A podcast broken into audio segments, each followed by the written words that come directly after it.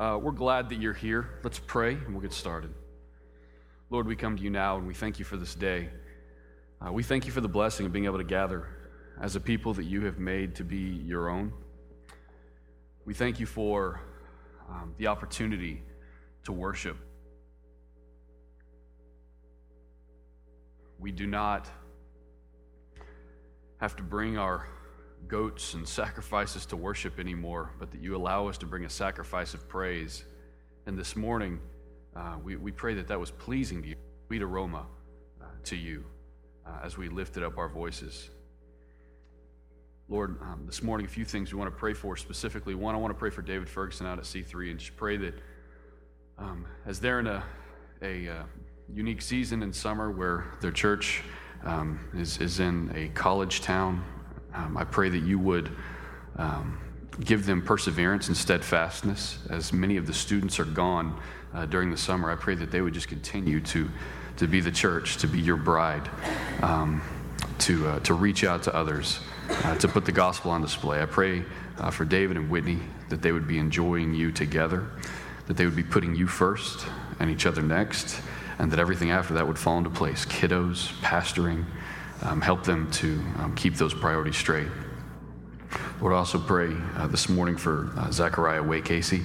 Um, I'm thankful that at the end of the service last week, we, we were uncertain as to how he was doing with his health. Um, and uh, we're thankful for what you've done this week, that um, you've strengthened um, him and his lungs, and he's on a lot less oxygen. He has a name now, and we can pray for him by name. I pray that you would give uh, Cody and Gwen the strength that they need to continue to um, persevere faithfully as, uh, as they just wait uh, uh for his healing and uh, for his, um, uh, really just for his, his life to, to continue as they um, are eager to, to hold him and welcome him into their family.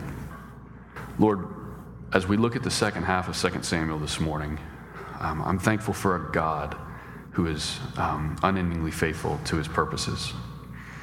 I pray that you would show us um, even more this morning um, just how good you are and uh, what, what we have received in Christ.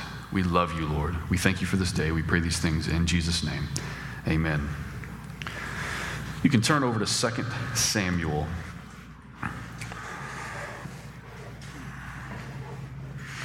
This is part four of a four part series titled Faith During Faithlessness. Last week, we considered God's blessings in David's life, King David. David lived in light of the reality. This was David's life. He lived in light of the reality that all of creation is about God. And this allowed others to see the goodness of God through his life. He left others impressed with his God. He, he wasn't as worried about impressing others with himself, but he left others impressed with his God. And as a leader, David was not marked by severity. Rather, in his leadership, David was marked by fairness and equity and gentleness and justice. As he moved in that manner, King David won the hearts of the people, and he went from being the king of Judah for seven years to being the king over all of Israel for a total of 33 more years, totaling a 40 year reign as king. He won the hearts of the people, and they wanted him to lead them. He ruled well, and he blessed the people. That's what we got to see last week. There was so much blessing in David's life that last week, after I got done preaching, I, I felt like I'd run a marathon. And I know that if I feel that way, sometimes after you listen to preaching like that, you may feel like you ran a marathon. And it's all because of God's goodness. There was so much of it in David's life. There's so much for us to consider, and we didn't even plumb the depths of it last week. But we saw that because of it, David led the nation of Israel well, and that was a blessing, a significant blessing to the people. David was a man after God's own heart. However, David was not God. When we study the life of David, we should never be more drawn to David than to God. That's something to keep in mind in whoever you're studying. If you're looking at the character of anybody, whether it was Noah, whether it was Moses, when we're done with that, we should never be more drawn to that person than we are to God because that person's not God. David was not God. God is the one who we make much of, and there's good reason for this. Today, as we look at the text, we're going to see that David is a sinner, just like us. And as we consider the sad, spiraling effects of his sin, after seeing so much of God's goodness in his life, we should plan to be sobered this morning as we engage the text. So, as, as we open up the text right now, I want y'all to plan to, to be sobered. After hearing about all the goodness and all of the victory and all of the faithful leading that he did last week, as, we, as we're about to engage the sin in David's life, it should sober us up quickly. So let's open up to 2 Samuel chapter 24 with that mindset. We're going to start toward the end, and then we will work our way backwards this morning.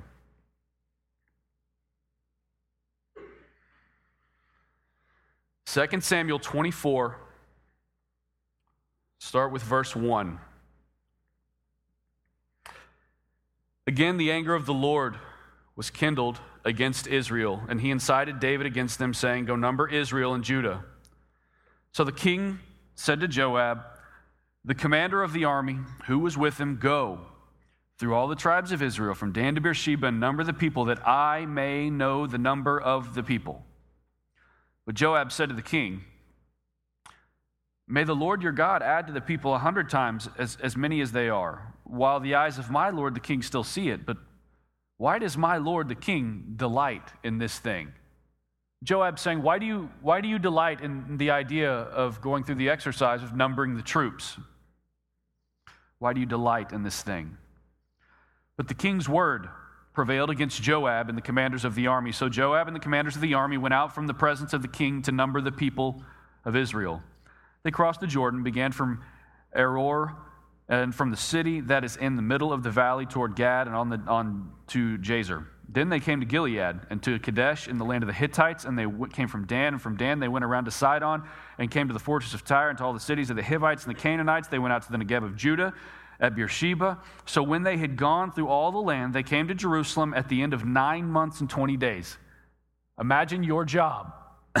Consider some project that would take nine months and 20 days. That's, that's a significant um, expense of time, energy, focus nine months and 20 days. And Joab gave the sum of the numbering of the people to the king.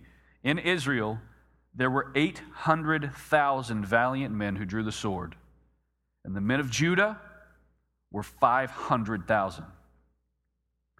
But David's heart struck him after he had numbered the people. And David said to the Lord, I've sinned greatly in what I've done. But now, O Lord, please take away the iniquity of your servant, for I have done very foolishly.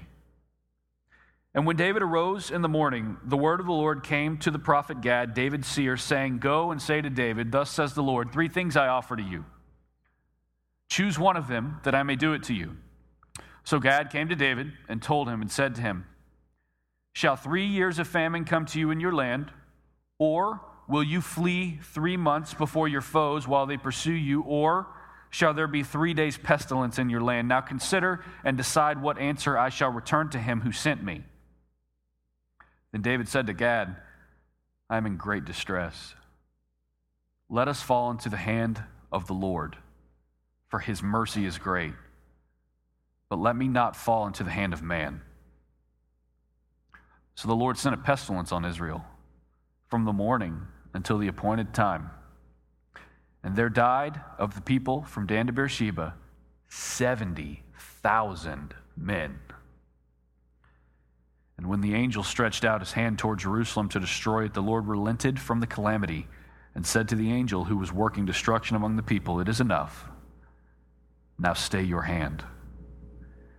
And the angel of the Lord was by the threshing floor of Araunah the Jebusite.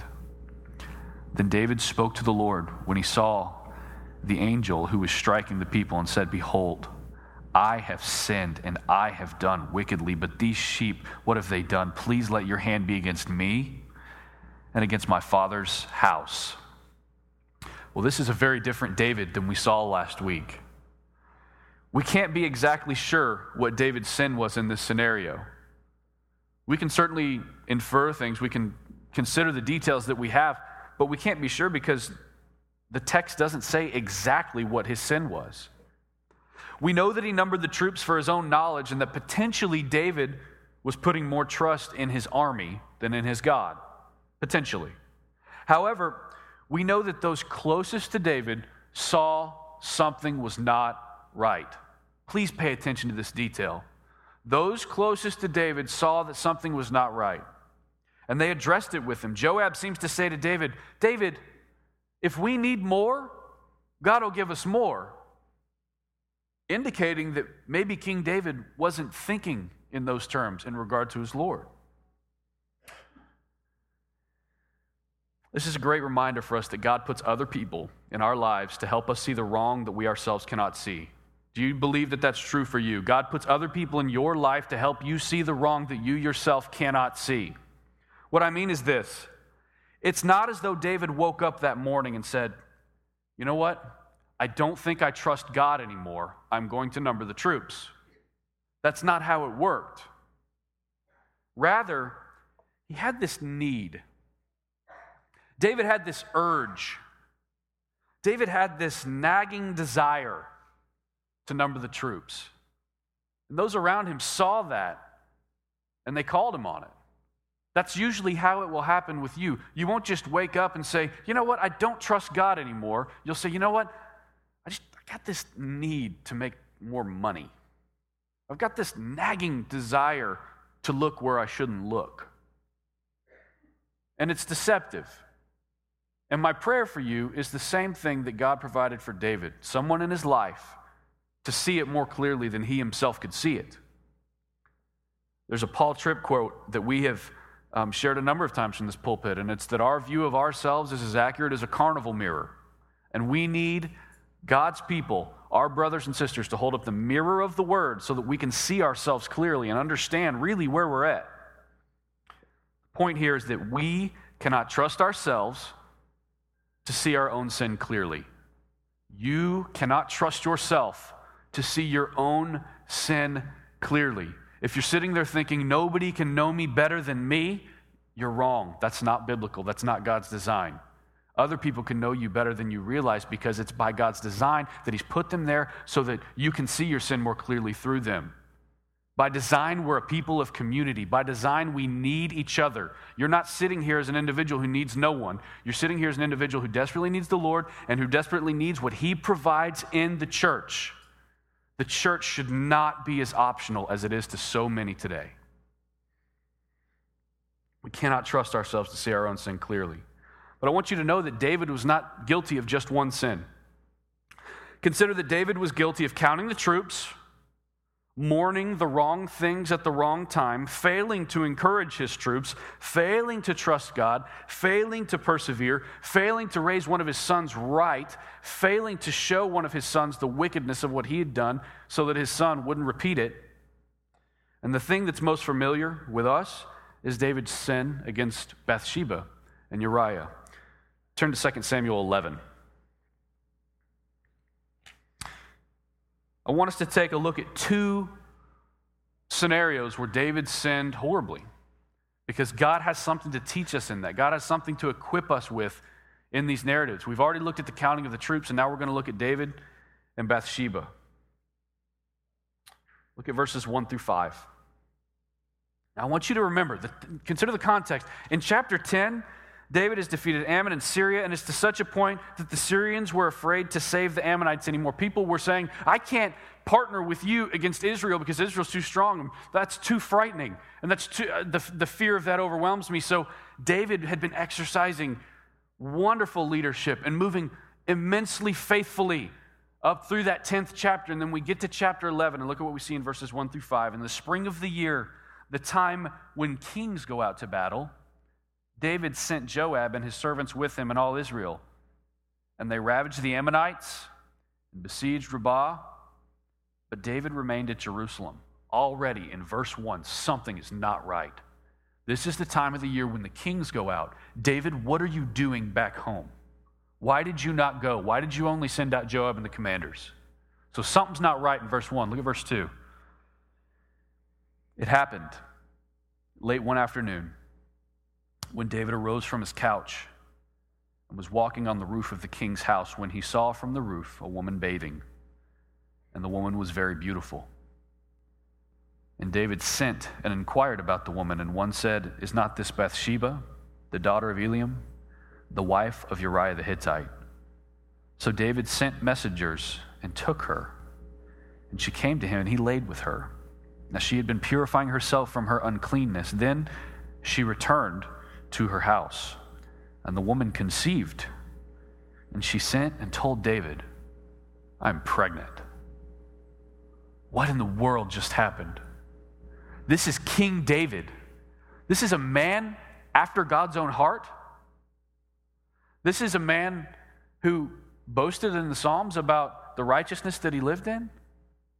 This is a man who has led Israel incredibly well. This is a man who, is, who has really enjoyed God's hand upon his life. This is a man who has been able to have sweet counsel with the living God, who is able to lead people well. This is a man who has had people look up to him and say, I want to follow you because you're doing a good job and I see God in your life. This is a man who has been blessed immensely, and look at what he just did. This is horrible. We do not take a text like this and try to figure out, well, what's good about this? There's nothing good about this kind of sin. There's nothing good about any sin. This is wicked. And what David just did is horrible.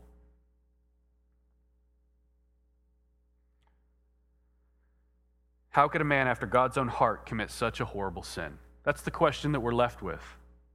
We saw such goodness last week. What happened? Look at verse 6. So David sent word to Joab Hey, send me Uriah the Hittite. Remember, that's Bathsheba's husband. And he's one of the mighty men of valor in David's army. So David sent word to Joab Send me Uriah the Hittite. And Joab sent Uriah to David. And when Uriah came to David, David asked how Joab was doing and how the people were doing and how the war was going. Oh, lovely small talk. Let's not mind what just happened.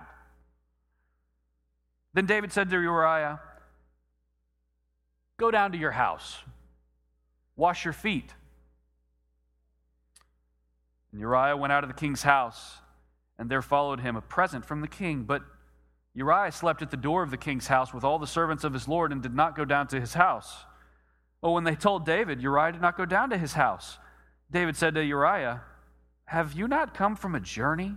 Why did you not go down to your house? And Uriah said to David, The ark and Israel and Judah dwell in booths, and my lord Joab and the servants of my lord are camping in the open field. Shall I then go to my house to eat, drink, and to lie with my wife? As you live, King David, and as your soul lives, I will not do this thing. Who's showing more character in this verse, in this chapter? King David or Uriah? I'm, I'm, I'm casting a vote for Uriah. Uriah just had the opportunity to come home from war and to go see his wife. Men, you can imagine. Yeah, go see your wife. He says, No, no, my, my fellow troops and the commanders that I trust are, are not getting that privilege and I'll not exercise that. They're sleeping in fields, I'll sleep right here. I'm not going to go down and do that. And then David said to Uriah, Remain here today also, and tomorrow I'll send you back. So Uriah remained in Jerusalem that day and the next, and David invited him, and he ate in his presence and drank, so that David got him drunk. And in the evening he went out to lie on his couch with the servants of his Lord, but he did not go down to his house. David's trying to get him to go home. He's trying to cover up what he did. He's trying to make it look like Uriah would be the father of that child. This is called managing your sin. When you try to manage your sin, you will generally only do so by sinning more. And the reason for that is that sin is not manageable. He's trying to manage it. Oh man, I messed something up. All right, let's do this. We'll, we'll move this over here. We'll bring him home. We'll look at the timeline. No, no one will they'll look at the calendar. No one will have any, any clue. There won't be any suspicions arise. You can't manage your sin. Sin is not manageable. Look what ne- happens next. Well, that didn't work. In the morning, David wrote a letter to Joab and sent it by the hand of Uriah. And in the letter, he wrote, Set Uriah in the forefront of the hardest fighting, and then draw back from him that he may be struck down and die. Are you kidding me? That's evil. He's saying, as we fight for the goodness of the name of our Lord, as a people set aside for His glory, let's take a little side note here and um, make sure that guy dies.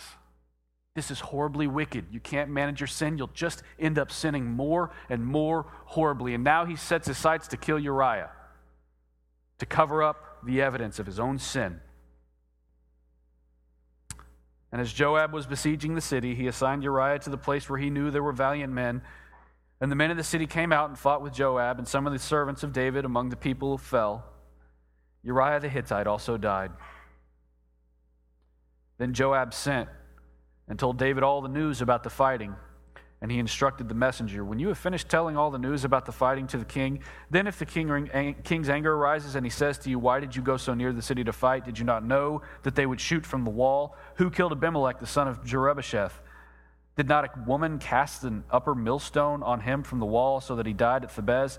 Why did you go so near the wall? Then you shall say, Your servant Uriah the Hittite is dead also. So the messenger went, came, told David, all that Joab sent him to tell.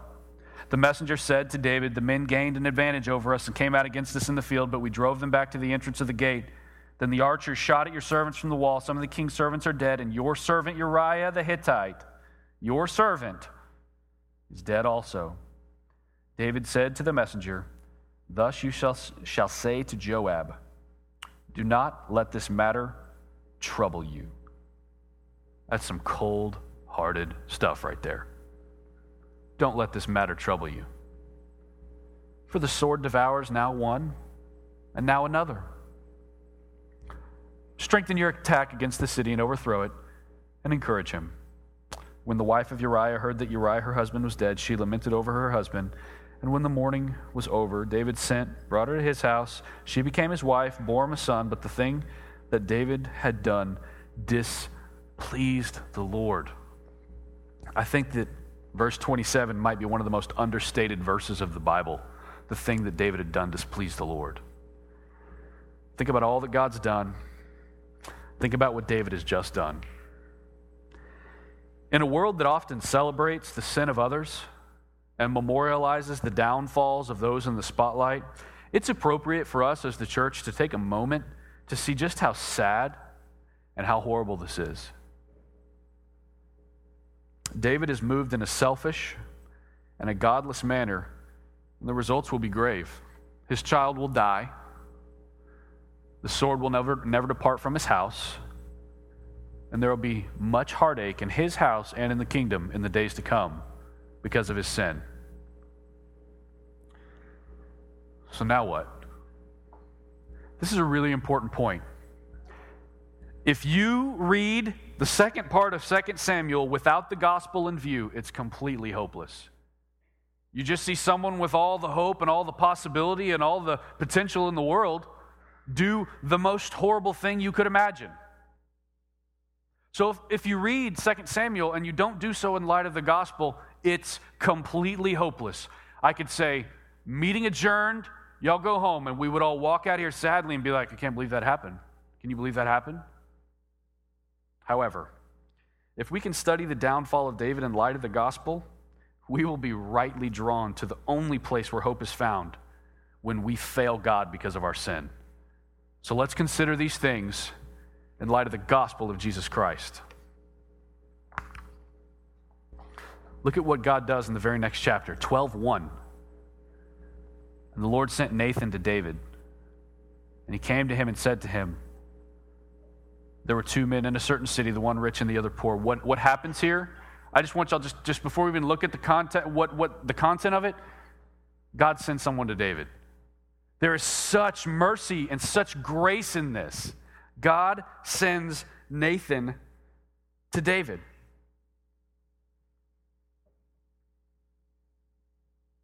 This is rich. Once again, Consider that God sends other people into our lives who can hold up the Word of God and speak honestly to us about the sin in our own lives that we cannot see clearly.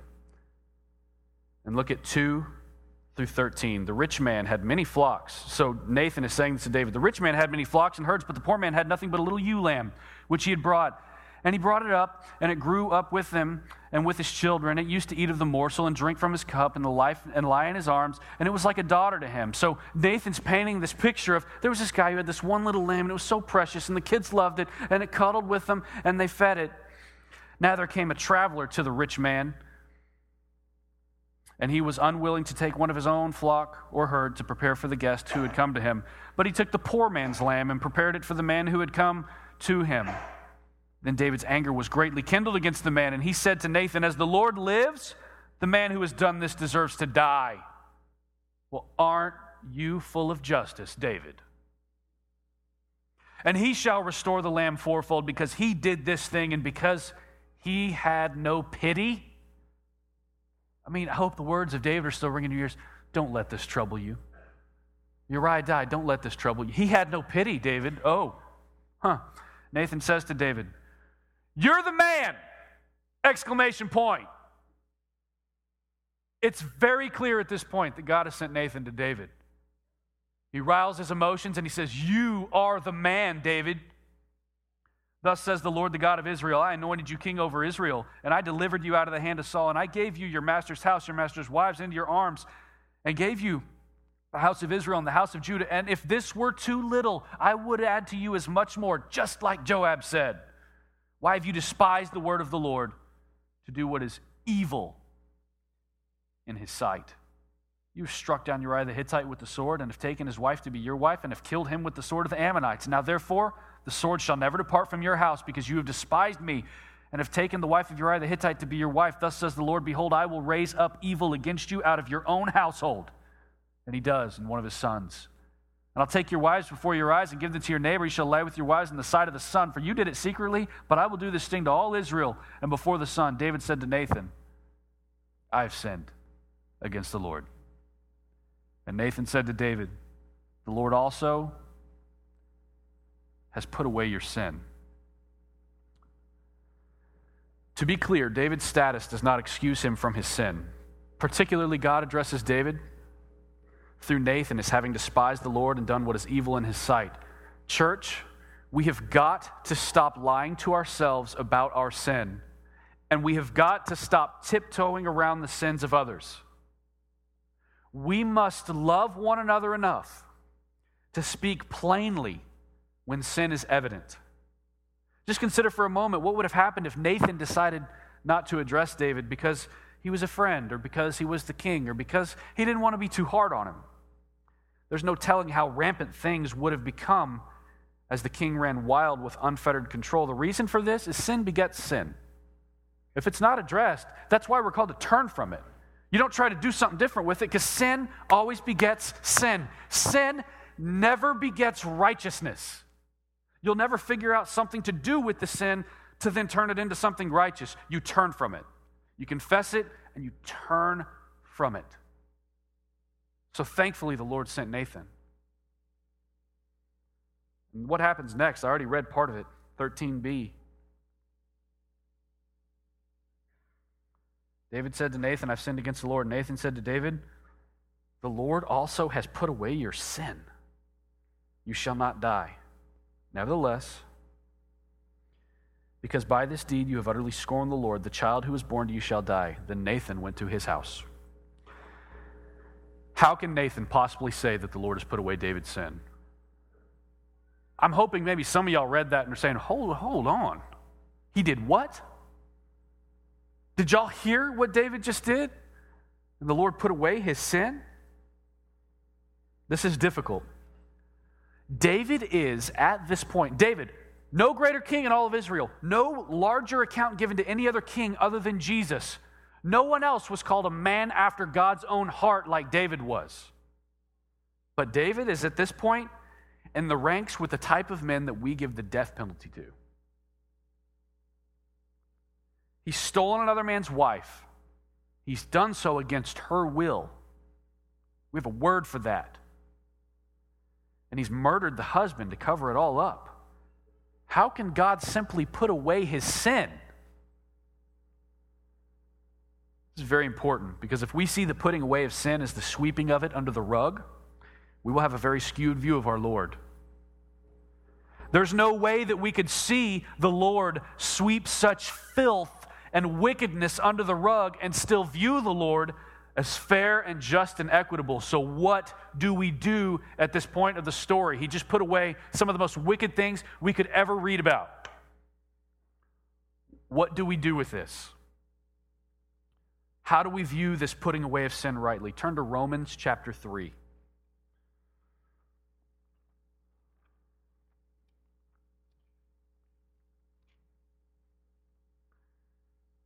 If you've ever wondered, how does it work with the Old Testament sinners?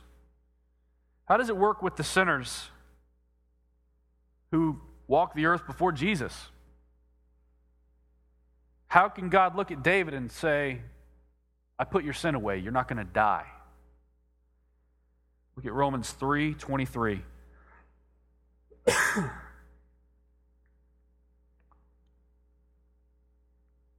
For all have sinned and fall short of the glory of God and are justified by his grace as a gift through the redemption that is in Christ Jesus, whom God put forward as a propitiation by his blood to be received by faith. Propitiation means wrath absorber.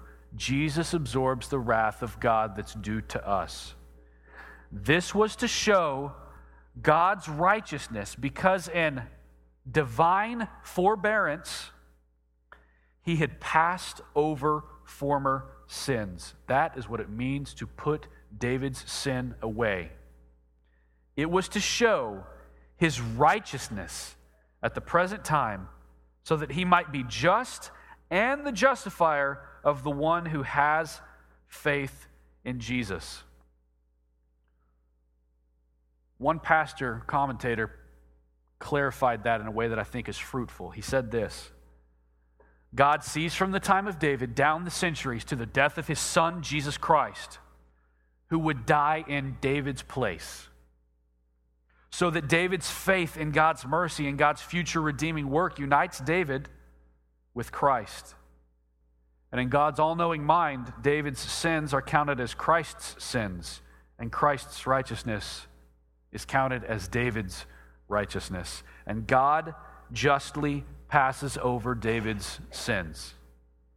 The death of the Son of God is outrageous enough, and the glory of God that it upholds is great enough that God is vindicated in passing over David's sin of adultery and murder and lying. So, to be clear, God is not sweeping David's sin under the rug. No. Rather, he is counting his own son's righteousness as David's righteousness. Do you see the beauty of that? He's not sweeping it under the rug. He's looking through the ages in his infinite wisdom and saying, David, when he looked at David, he said, I'm not going to count, I'm putting your sin away. He looked at him and he saw his son. There is no righteousness found outside of Christ. No one ever, no matter when they lived, ever was justified in any other way other than the finished work of Jesus Christ. This is a gospel message, not an adultery message. Be encouraged. No one ever found righteousness apart from Jesus. Ever. Divine forbearance is a beautiful thing that we should sit and think on for hours. To be able to look down the ages and see his son and look at David and say, I put your sin away. This is good news. God counted Jesus' righteousness as David's righteousness, and God counted David's sin as Jesus' sin. Last week we noted that we have what we have in the text is unique.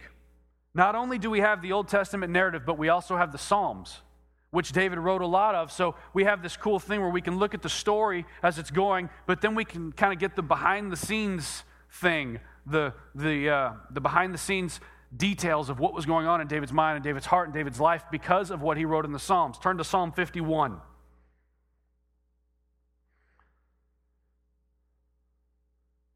David's sin was horrible and wicked and grave, and it brought much pain. But I want us to be encouraged at the redemption that David had in Christ alone. Psalm 51 Not all of David's Psalms can be so closely dated and linked with what was going on at the time that they were written, as does Psalm 51. Some of y'all in your Bibles, in the little heading, it says, Creating me a clean heart, O God, it says to the choir master, Psalm of David, when Nathan the prophet went to him after he had gone into Bathsheba. We got a really specific psalm so that we can know what David did upon sinning so horribly against a good, good God. Read it with me. Not out loud, that would be weird. Listen as I read. Have mercy on me, O God. I mean, please, as I read this, I want you to consider what David did. Take it with you to Psalm 51. Take with you the wickedness that he lived in. Take with you the, um, the things that he, the ways, the specifics in which he sinned against God, the horrible thing he did to Bathsheba, the horrible thing he did to Uriah, the horrible thing he did to the throne of Israel. Take that with us as we go to Psalm 51. Have mercy on me, O God according to your steadfast love, according to your abundant mercy. Blot out my transgressions.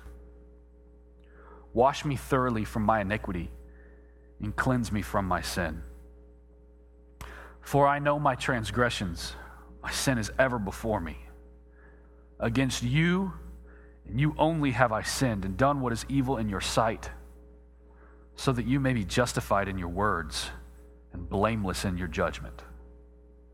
Behold, I was brought forth in iniquity, and in sin did my mother conceive me. Behold, you delight in truth in the inward being, and you teach me wisdom in the secret heart. Purge me with hyssop, and I shall be clean. Wash me, Lord, and I shall be whiter than snow.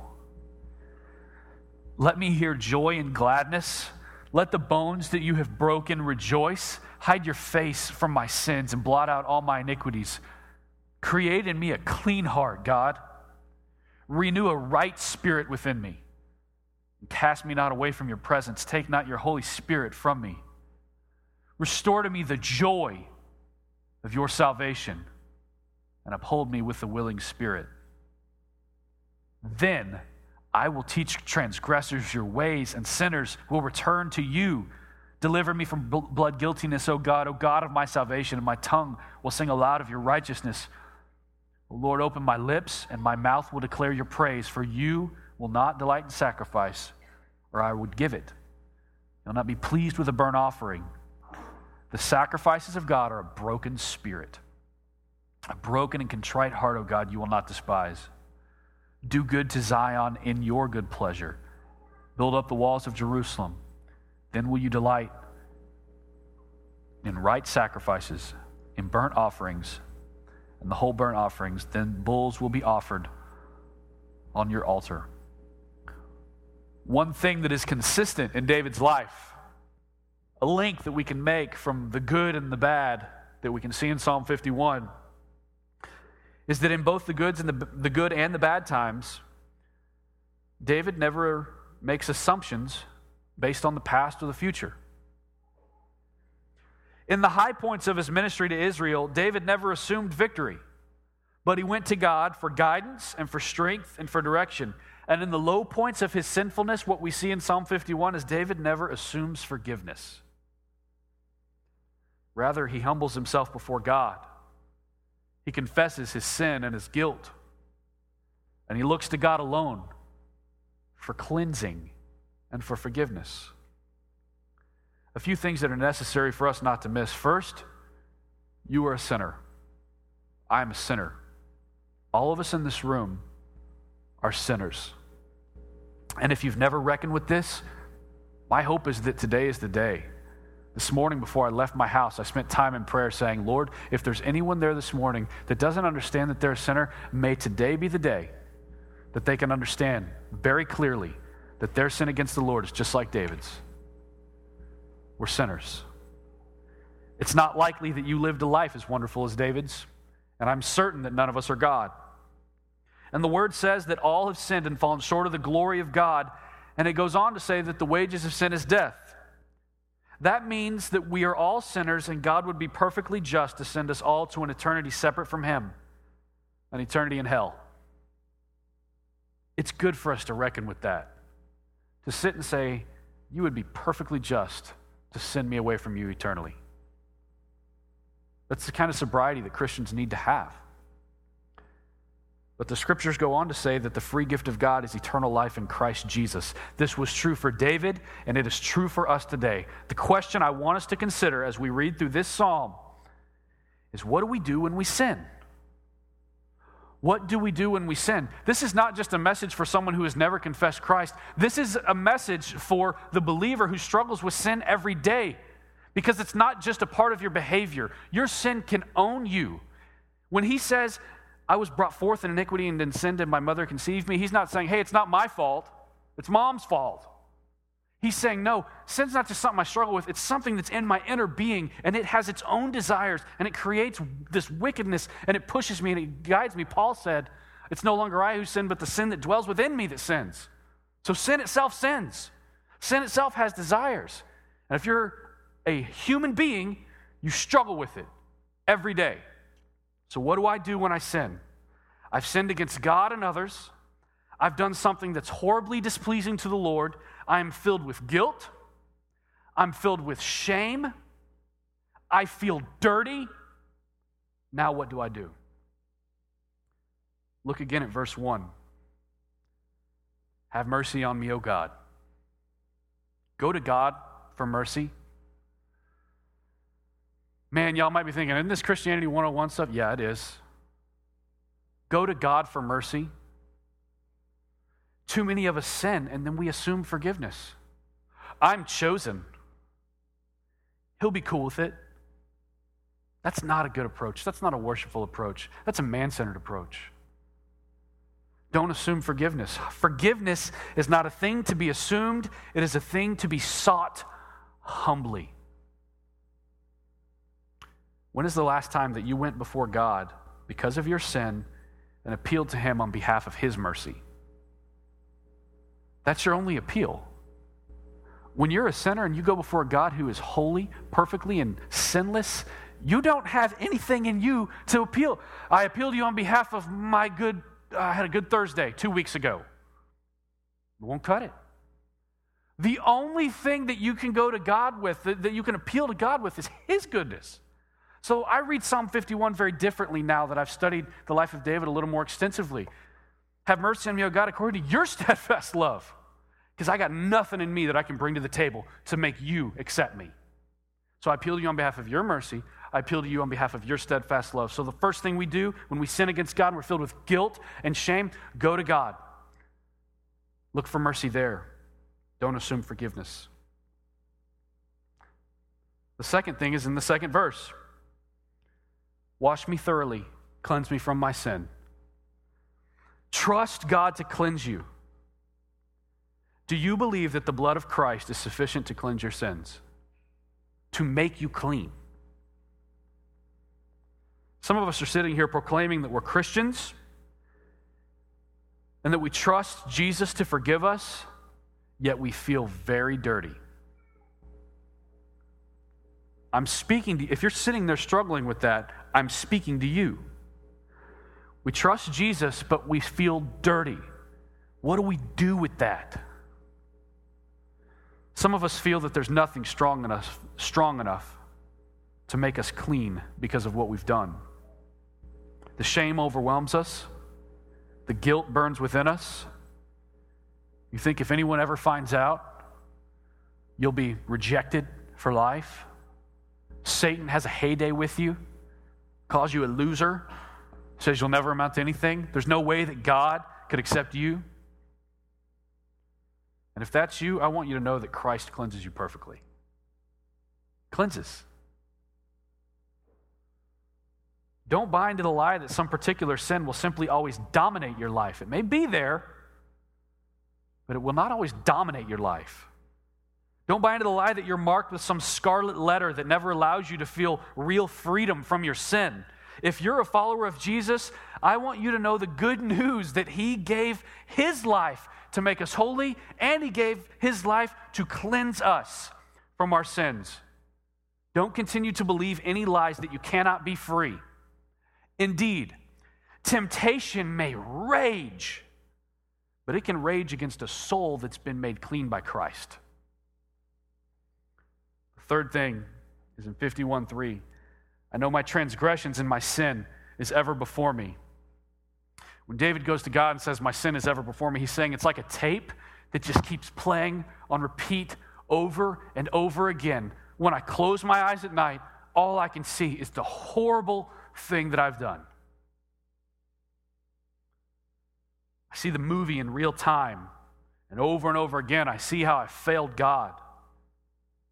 And at times, what I've done in the past haunts me by trying to draw me back to that place of sin, by trying to draw me back to that place of darkness, by trying to appeal to me that there may still be satisfaction there. Come try it again.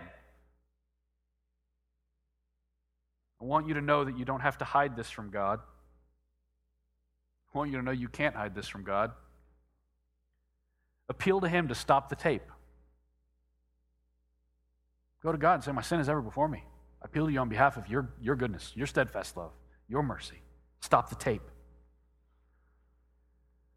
And to help you not to carry the guilt of former sins. God doesn't weigh us down with guilt, He frees us. He's a God who says, Take my yoke upon you. Come to me, you who are weary and heavy laden, and I'll give you rest.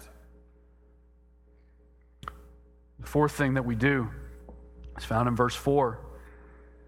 Against you and you only have I sinned and done what is evil in your sight. Confess the evilness of your sin to God. If we assume forgiveness, it's not likely that we'll ever deal with the actual evil nature of what we've done. We'll look back and say, man, that was that wasn't a high point for me, but I'm forgiven. I'm done. It's, it's, uh, he'll, just, uh, he'll just forgive me. No. If we assume forgiveness, we won't deal with the evil of what we've done. And here we see David confessing specifics of his evil or confessing the nature of just how evil it is. I want, it's interesting, he never mentions adultery in Psalm 51, but he's getting to the heart of what the problem is that he's not finding satisfaction in his Lord. His heart's not full because of satisfaction in the Lord. He went elsewhere. And here he confesses that evil to God.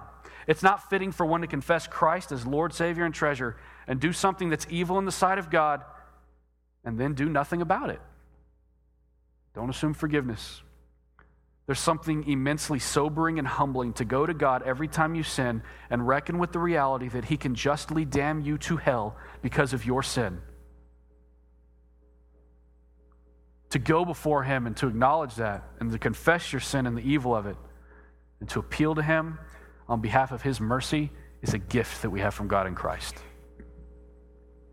What we're seeing here is one of the most profound and true and raw pictures of confession in our Bibles. That's what Psalm 51 is a true, raw picture of confession. And I want you to notice that it doesn't stop with the appeal and the cleansing and the forgiveness, which is kind of shocking to me, to be honest. You would think he'd say, Just forgive me. Okay, I forgive you. Okay, I'm good. I'm good now. Thank you, Lord. He doesn't, the true worshiper does not stop there. Look at verse 13, Psalm 51. Then I will teach transgressors your ways, and sinners will return to you. Look at verse 15. Oh Lord, open my mouth, and open my lips, and my mouth will declare your praise.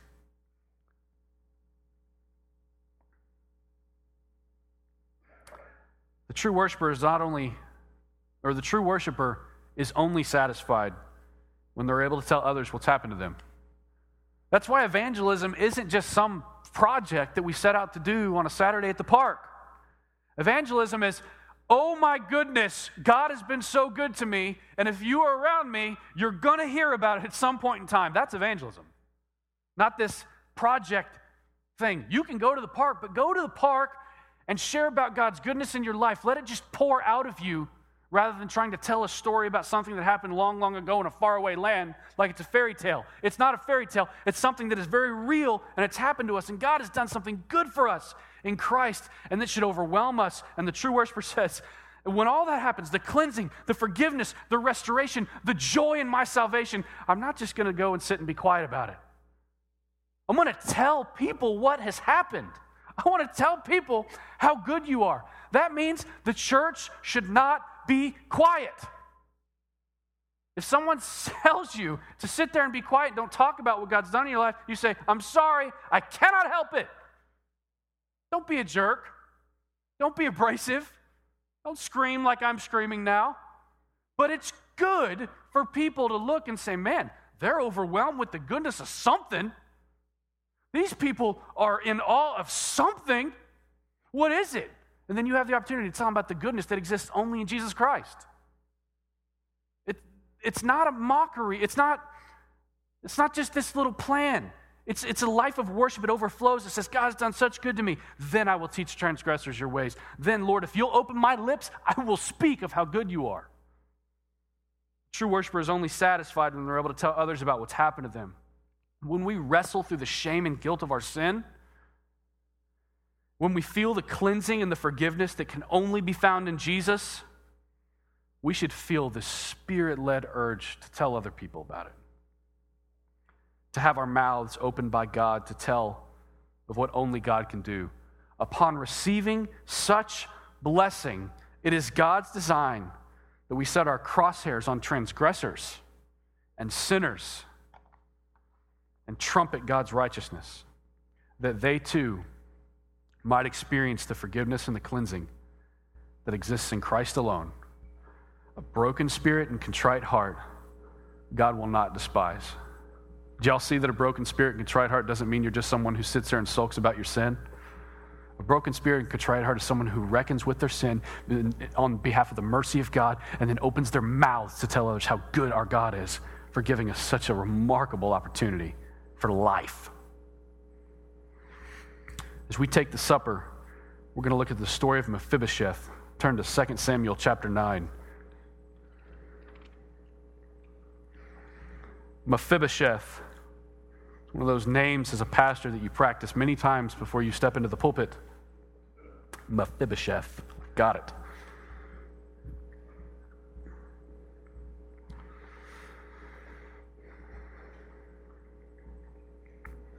We're going to take the supper in light of this chapter. And I want y'all to know that this is a time in David's life when David was rightly reflecting the character of God. This is before 2 Samuel chapter 11, where he sees Bathsheba. This is a time in his reign and in his kingship when David, when people could look at David's life and say, I can see the character of God in that man. And I want you to see what he does as he's reflecting the character of God. 2 Samuel 9 1. And David said, Is there still anyone left of the house of Saul that I may show him kindness for Jonathan's sake? Just take a minute to see what happened there. I mean, do we ever just say, Who can I show kindness to? Is there anyone that I can just really bless? I'm so overwhelmed with God's goodness in my life. Is there anyone that I can just go bless? That's what he's doing here. Look at verse 2. Now, there was a servant of the house of Saul whose name was Ziba, and they called him to David. And the king said to him, Are you Ziba? And he said, I am your servant. And the king said, Is there not still someone of the house of Saul that I may show the kindness of God to him? Ziba said to the king, There's still a son of Jonathan. He's crippled in his feet. The king said to him, Where is he? And Ziba said to the king, He is in the house of Machir, son of Ammiel, at Lodabar. Then King David sent and brought him from the house of Machir, the son of Ammiel, at Lodabar. Mephibosheth, the son of Jonathan, son of Saul, came to David and fell on his face and paid homage. I want you to know that what was customary when one king took over is that the living relatives were killed. So at this point, Mephibosheth was probably pretty nervous to come into the presence of the king because when one king took over, whoever was in the family of the king previous, they would kill them so that they wouldn't be a threat to the reign of their kingship. So when Mephibosheth comes in, he's probably pretty nervous.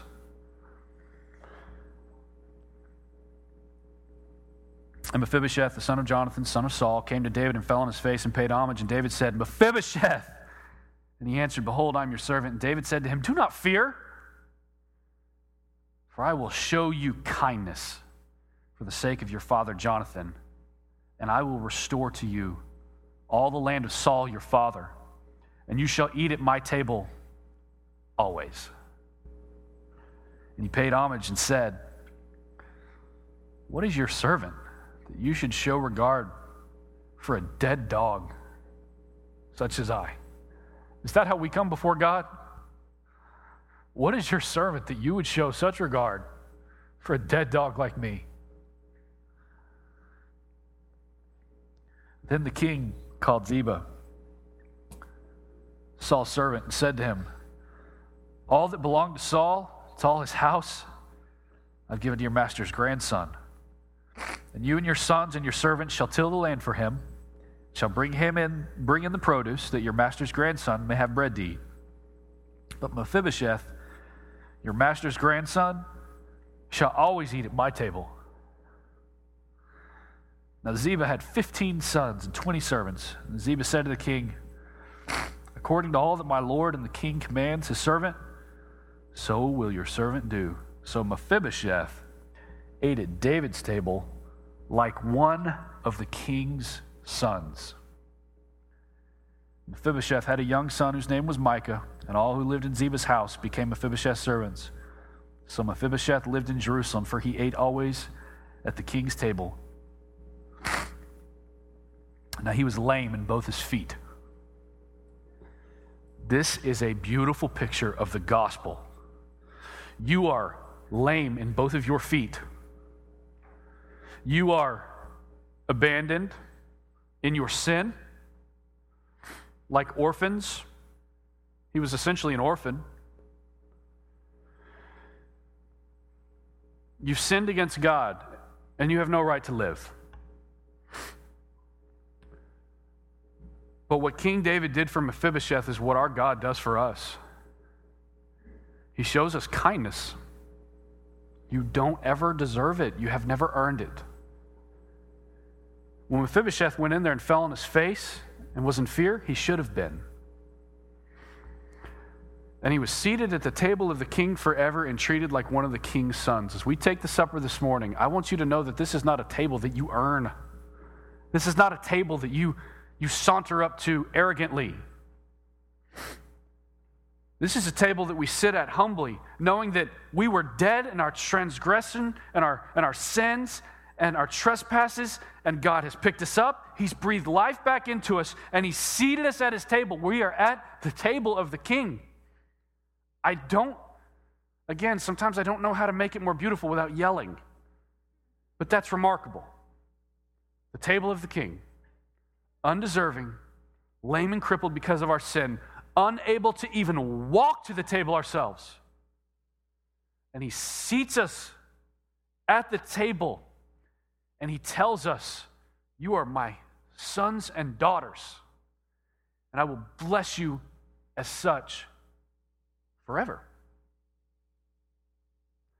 I hope you take the supper this morning, marveling at the goodness of Jesus Christ because he's the wrath absorber. We don't take this in remembrance and in anticipation arrogantly. We do so humbly, we do so worshipfully. I really hope that you enjoy the forgiveness and the cleansing and the new life that you have the opportunity for in Jesus. And I hope that we, like David, will approach God in a humble manner anytime we sin. It's fitting now that as we pass out these elements, don't just sit there and do nothing about your sin. Confess your sin to the Lord on behalf of His abundant mercy, and you take that supper faithfully as one of the king's children. Let's pray.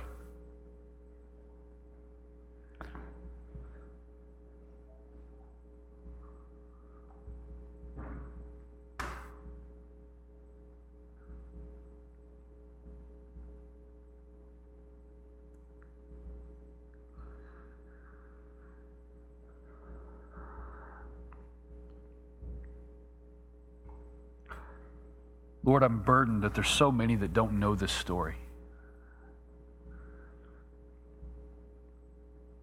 There's so many that don't know that this story is an eternal reality. The wages of sin is death. The free gift of God is eternal life in Christ Jesus.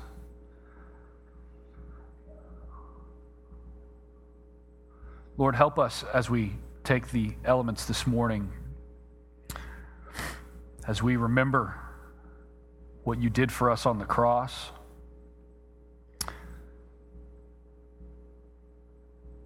As we sit with the disciples at the Last Supper, at the table of the King who's serving, as we look at our King and we know that you tell us that true greatness is to serve, for you came not to be served, but to serve. Lord, I, I just pray that your people are filled with awe this morning, wonder, that we're marveling at the free gift that we have, that we're marveling that we're even at the table, that we're marveling at how the King would treat us.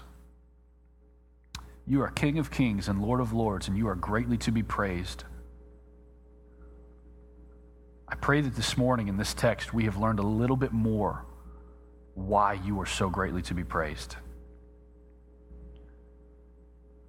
We come before you humbly, seeking forgiveness and never assuming it. We pray these things in Jesus' name. Amen.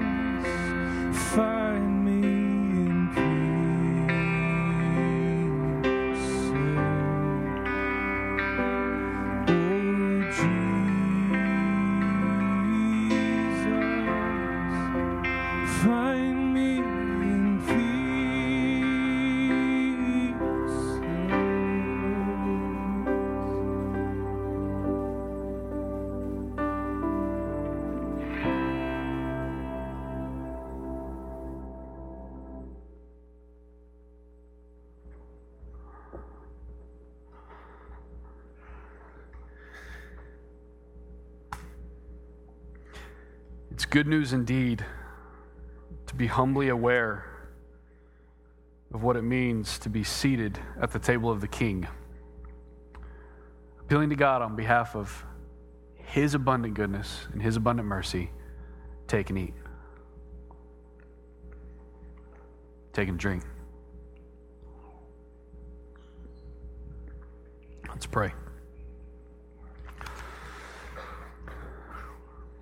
Lord, as we continue in worship, I pray that you keep us well aware of two things our, our, our need for you and your abundant goodness that exists in Christ. Help us to give wholeheartedly in light of those things. Help us to respond and worship appropriately. Help us to lift our voices. Help us to speak truly. Help us to honor you as you are infinitely worthy of honor. We love you and pray these things in Jesus' name. Amen. If you've been on the receiving end of the good, amazing blessings that we've talked about this morning, quite literally, for the love of Jesus, tell someone, okay? Go find someone today. Share the good news. Be those who say, say, I'm forgiven and I'm cleansed, and now I will not stop until I can tell transgressors how wonderful my God is. In our country right now, there's a lot of talk about freedom, and people are very in tune with what freedom is, what it isn't, what they think it is, where they think they'll find it. Y'all have the goods to tell them where it's found. It's in, it's in Jesus Christ alone. And it's very, very loving to encourage that in others and to let them know that. Uh, let's stand and we'll pray and we'll be dismissed. Also, uh, every week we encourage you. Um, we don't have Sunday school here on Sunday mornings because um, we have, they're called small groups. Obviously, that's not some amazing newfound thing. Small groups is what we call them. Um, they're, they're just a time during the week where families get together and you talk about what the Lord has shown us this week and how particularly we walk in it and how we respond. So if you're not a part of a small group, I want to encourage you to, to seek that out. We've got some information on the tables out here. And as well, you could probably just turn to the left or the right of whoever's sitting there and, and ask them about it, and they can get you uh, the information that you need. But I think we have 12 of them going on throughout the course of the week. So you should be able to find a place that fits according to your, your schedule and, and, and even where you live, maybe. So I'm thankful that y'all are here this morning. Let's pray, and we'll be dismissed. Lord, we love you very much. Uh, we thank you uh, for the good news that's found in Jesus Christ. Um, thank you for shining upon us. Thank you for being a leader that affects us like the sunrise and it causes growth in us where we can't cause it ourselves. Uh, we love you, Lord. We trust Jesus completely. We count it a privilege to be called yours. And we come before you humbly praying these things in Jesus' name. Amen. Y'all have a great day.